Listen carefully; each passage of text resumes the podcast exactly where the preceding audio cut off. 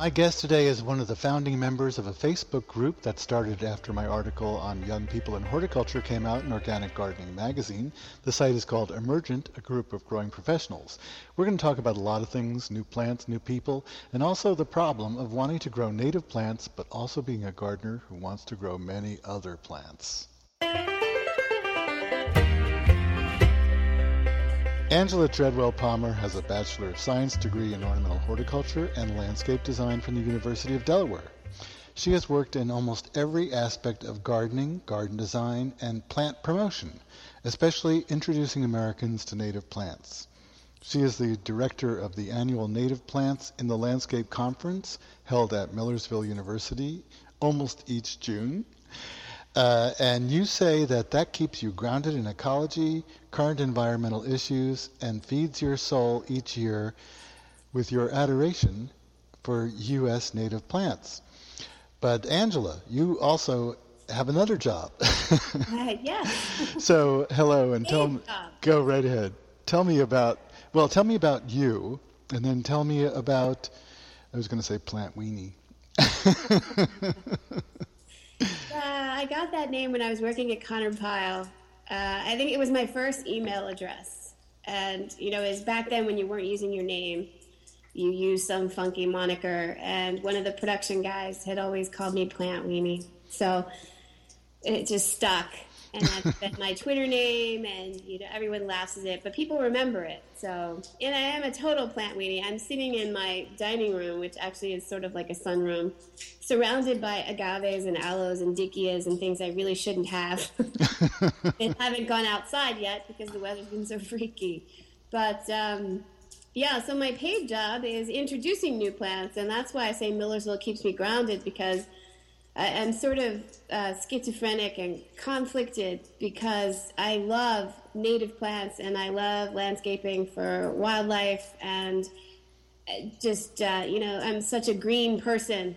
And my business introduces cultivars. Now, we're incredibly conscious about it and would never even take on a genus that we might think would be invasive, but there's still a bit of a conflict with introducing cultivars and then loving native plants and naturalistic gardening. So I think having both of them allows me to feed both sides, the plant fashion and then the, saving the earth side of my personality. Well, this question that you've raised is something that's only haunted me for about 30 years. And you're saying cultivars, which are cultivated varieties of selections made of native plants, I am saying, but also you introduce plants that are exotic, plants from different parts of the world as well. Yes. Hopefully not invasive. We're real conscious about that. But I love native plants, but I also love gardening. So there's the conflict. A garden completely full of native plants probably isn't going to feed my gardening bug as much as it should. So I like lots of colors. I have just about every echinacea in my garden because of what we do. But I also have all the species, and it's taught me a lot about where they come from and what they like and why some of them might not be happy where people plant them. So it's been quite an educational experience, but I don't think most gardeners would have gone to that extreme. But I want to have all the native species, where these come from. And I think with the Native Plants Conference, our hope is when you teach people about some of the fancier cultivars of native plants that might be a little bit more attractive, then a lot of them get this bug where they want to see where they came from. So then they start collecting the species, and then, they're much better for the wildlife in their area. And it's happened to quite a few, people who come to the Native Plants Conference over and over again. They're looking for the parents of all these cultivars to have in their garden, but they still, that's what got them hooked, was a red-leaved lobelia instead of the plain green-leaved lobelia. But then they went back and got the green one as well, because they wanted to see where the plant had originated from. So I think that's an interesting phenomenon that sort of happened to me as well in gardening. Well, and you're reminding me of what happens when you have a green plant and you discover that there's a red one. Then right. You want to find out all the red ones that you can possibly find, or it's a way of getting introduced to the cultivars too. But as you know, the controversy, if there is controversy, and there is the possibility that the selections of the cultivars of the native plants might be more vigorous than the original species and could push them out of the wild or escape. And I know you're mindful of this, and it's a problem that I struggle with all the time. And when I write about native plants and promote them, then the question gets, well, then how come you can have exotic plants? And it is the answer. We're gardeners, but I wish we had a better answer. Yeah, well, I think, some parts of me feel that the cultivars of native plants are a little bit more dangerous than the harmless exotic plants. Not the invasive ones, of course, but some of them just don't go anywhere. They sit there, they look pretty in our gardens. You don't see azaleas and rhododendrons popping up in the wild that are coming from Japan. But if you breed a native plant to be stronger, that seems to be where the conflict is, that it might be strong enough that it will be red-leaved and go out in the wild and take over where the green-leaved plants were. Now, you never know that red-leaved plant didn't occur in nature, because a lot of these selections are just open-pollinated, mm-hmm. which means they put a bunch of different colors and species together, and they let them go at it, garden sex at its best. And it does happen in the wild, but I think we are, just like athletes, we're breeding bigger and better and stronger, and then they sort of take over and push the weak people out. So it's something to be thinking about, for sure. You're not helping me. I told you I'm friend. Yeah, it's tough. It really is. I think you just have to be really mindful and watch. Echinacea are fairly harmless because they're not very long-lived, and I think that the colors that have come out and the doubles that have come out are somewhere out there in the wild.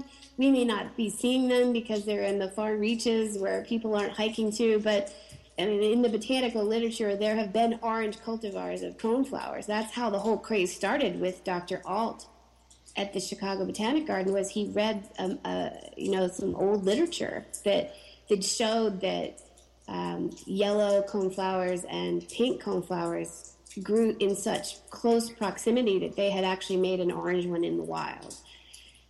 So, it's a really tough question, something we struggle with the Native Plants Conference. I think having 15 coneflowers, no matter what they are, in your garden is better than having, Pachysandra as a ground cover, for sure, because mm-hmm. they attract pollinators. And that's something that people are starting to realize, something's better than nothing. And some people have nothing. Most people have nothing. So. Well, you're talking about the Echinacea, and when we were communicating back and forth, you mentioned that you might be able to help people figure out how to get these plants to live more than one season, because a lot of them don't. Right.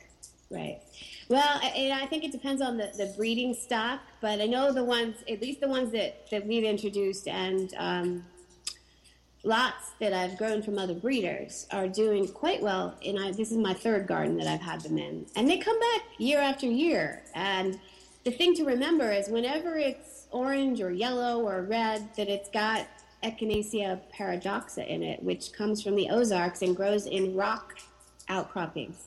So it needs to be completely well-drained in wintertime. And I think that's where we kill them. There's two things: too much mulch, too much leaf litter, and then cutting off the stems. If you deadhead the flowers, they're like straws, and those straws suck all the moisture into the crown of the plant.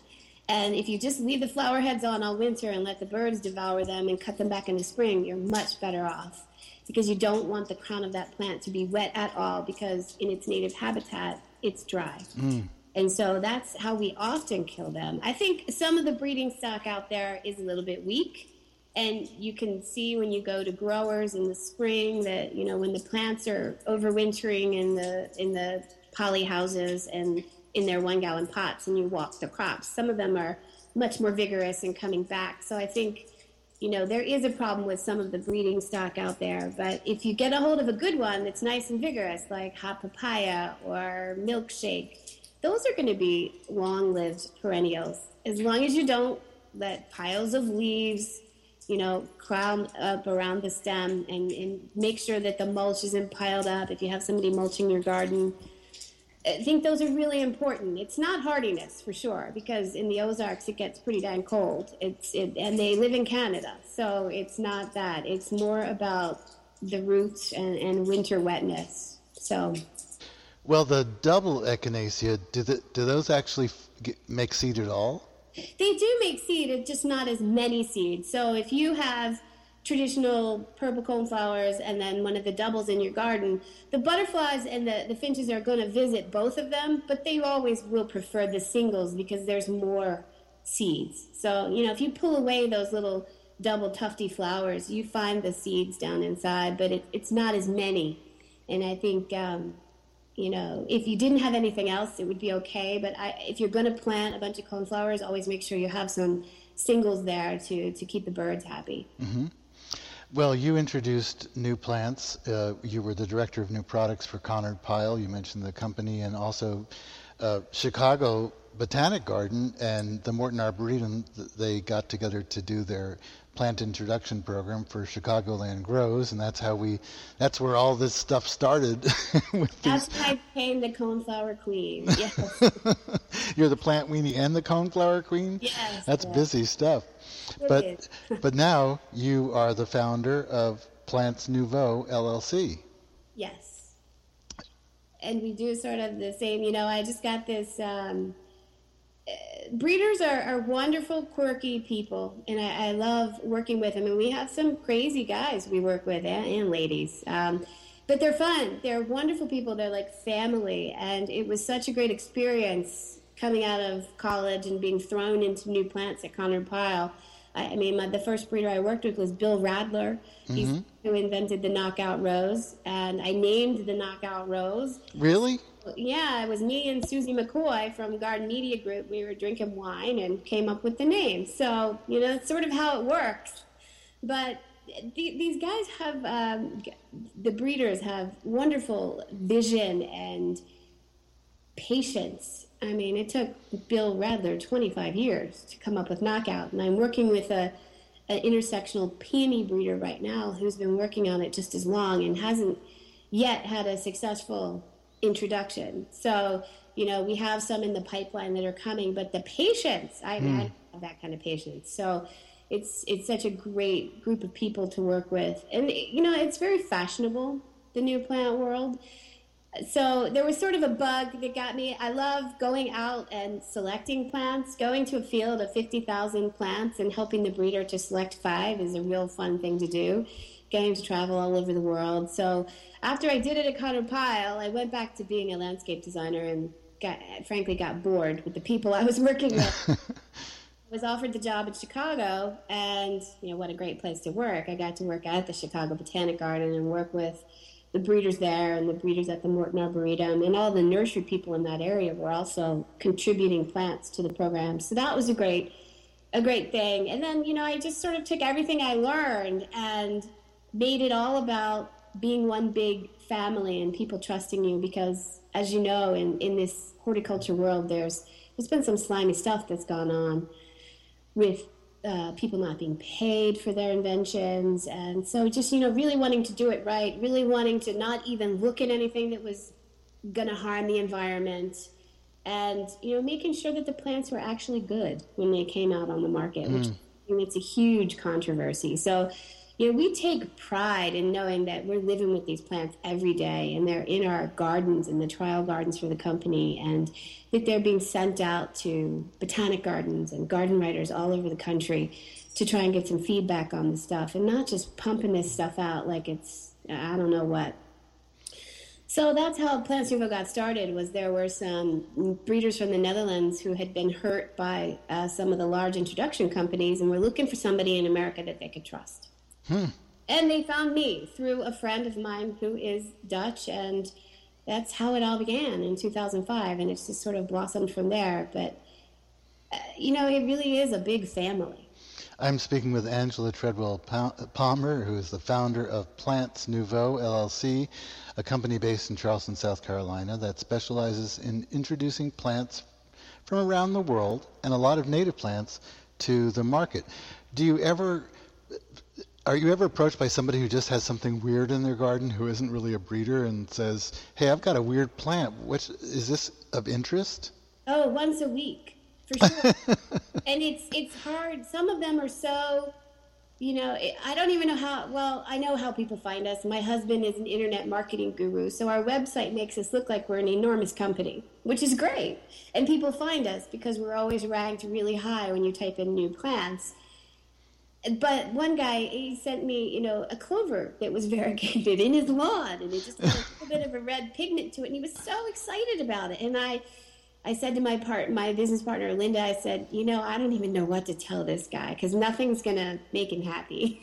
So, yeah, we get stuff like that a lot, or it's something that they think is so great. And then, it's total collector's item. So we can't really make any money off of it because we might sell 500, and it happens a lot. People find plants all the time.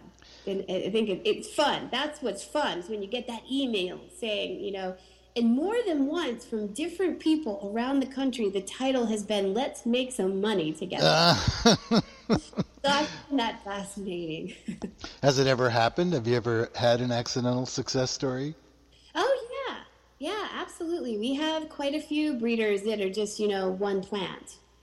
And I think that's, those people are fun.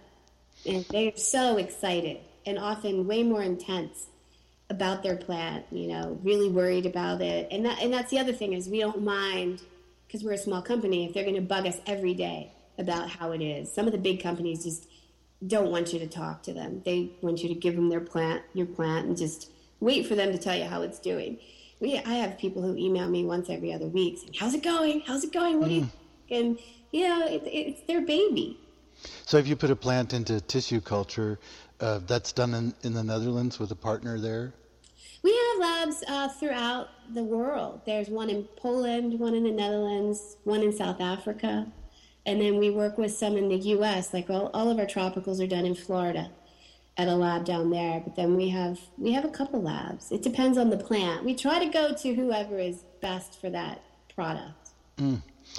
So I know that you and I are both interested in the future and young people and the emergence.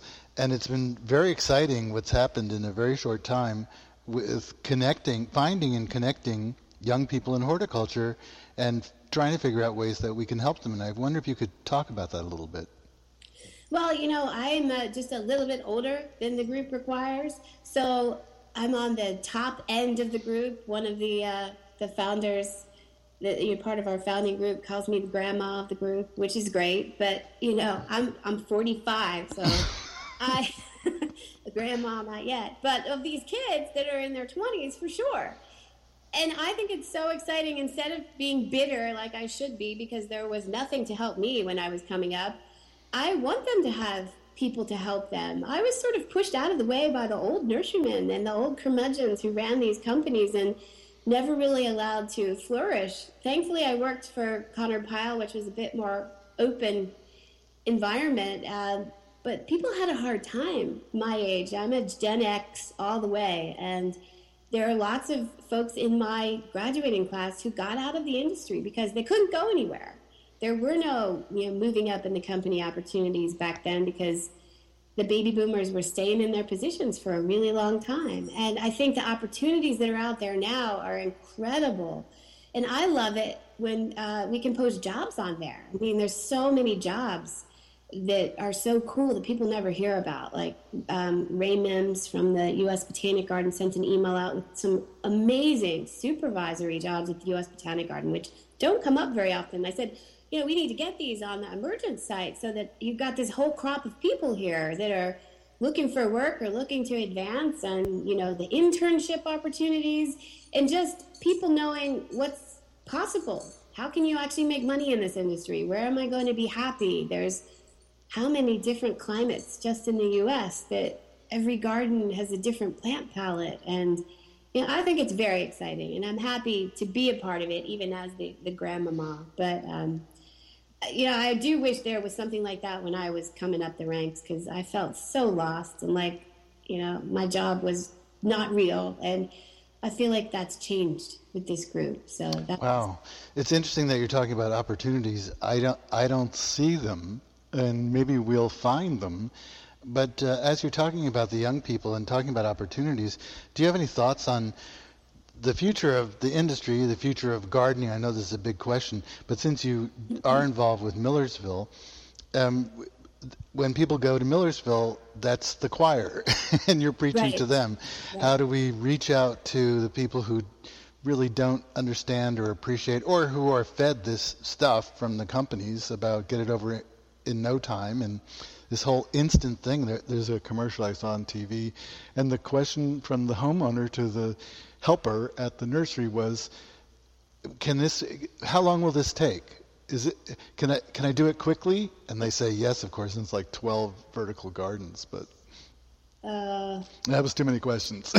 Yeah, well, you know, the whole easy thing bothers me a lot, because it's not easy. But, you know, if you look at, and I have to go back to food. We keep going back to food, and food has been so successful, and people are willing to put money and time into cooking for themselves now that they weren't, you know, my parents' generation, everything came out of a box because it was fashionable then. Now it's fashionable to go to the farmer's market, get your own vegetables, buy your $8 salt, and, you know, come home and cook your meal. Why can't we, you know, infuse that into gardening and not make it so easy? It's not easy to cook. It's hard. There's lots of ingredients. It takes more time. It's much easier to go to McDonald's. So we're trying to market gardening as if it's going to McDonald's. And I think gardening is way more complicated, and there are so many more variables than there are in cooking, that we need to embrace what the food industry has done and sort of have a slow gardening movement. I know we've talked about this on the Emergent group, but it's not easy, no matter what the tag says. And Margaret Roach just wrote that in her latest book. It was like, you know, and she learned that it's not easy, it's not fast, and it's not carefree or something was the quote that she had. And I think they've done way too much pushing that gardening is easy. You just put it in a pot, give it some, you know, fertilizer, and you're done. That has never happened for me, and I know what I'm doing. So what happens to consumers is the scary thing, and I think that's a big part of the problem. And the whole idea that it's that maybe we don't want it over in no time.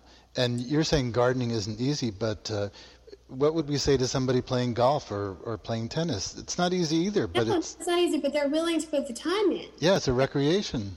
Exactly. So, you know, look at the people who, I live in boat country here on the, you know, near the water in Massachusetts, and people spend half an hour every morning fixing their boat before they even get on it to go out in the water, and it means nothing to them. But you tell them it's taken half an hour and deadhead their plants, and they think you are crazy.